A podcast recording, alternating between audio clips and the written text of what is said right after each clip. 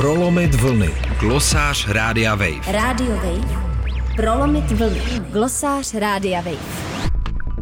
Doby, kdy se Spotify mohlo tvářit jako zachránce hudebního průmyslu, jsou dávno pryč.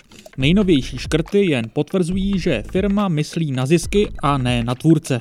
Končí rok a sociální sítě jsou plné statistik ze streamovacích služeb. Nejčastěji v podobě takzvaného Spotify Wrapped, úhledně zabalených čísel z nejpoužívanější hudební služby. Dozvíte se, který váš kamarád letos poslouchal zase nejvíc Taylor Swift a který zase Lanu Del Rey.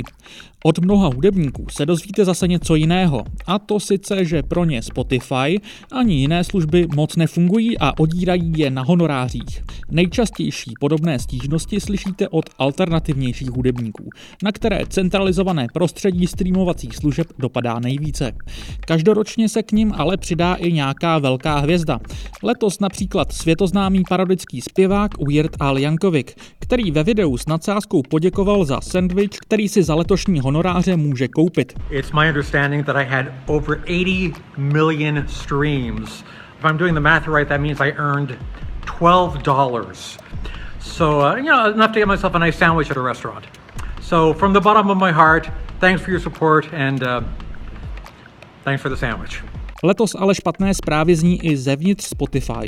Služba na začátku prosince oznámila, že bude propouštět asi sedmnáct procent zaměstnanců. Není to letos poprvé.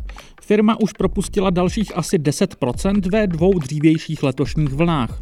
Uvědomuji si, že vzhledem k nedávné pozitivní zprávě o výsledcích hospodaření a naší výkonnosti se mnohým bude zdát snížení stavu v takovém rozsahu překvapivě velké, komentoval propouštění šéf Spotify Daniel Ek.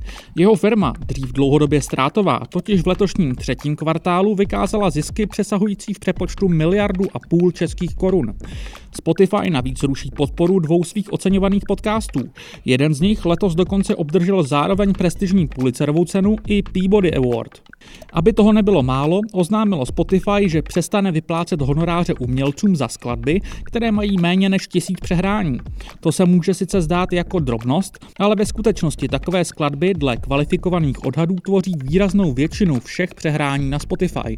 Spotify totiž očekává náročnější období. V roce dva tisíce dvacet jedna si firma půjčovala velké sumy v době minimálních úrokových sazeb, ale od té doby úroky zase stoupaly a financovat streamovací kolos bude náročnější.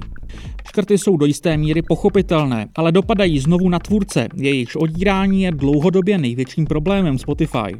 V době svého vzniku v půlce nultých let Daniel Ek rád stylizoval svou firmu jako jediné kompromisní řešení, které může pomoct hudebníkům zachránit se před dopady internetové revoluce a pirátství.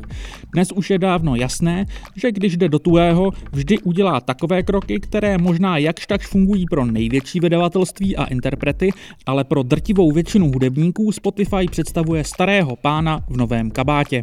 Pro Radio Wave Matěj Schneider. Prolomit vlny. Glosář Rádia Wave. Rádio Wave. Prolomit vlny. Glosář Rádia Wave.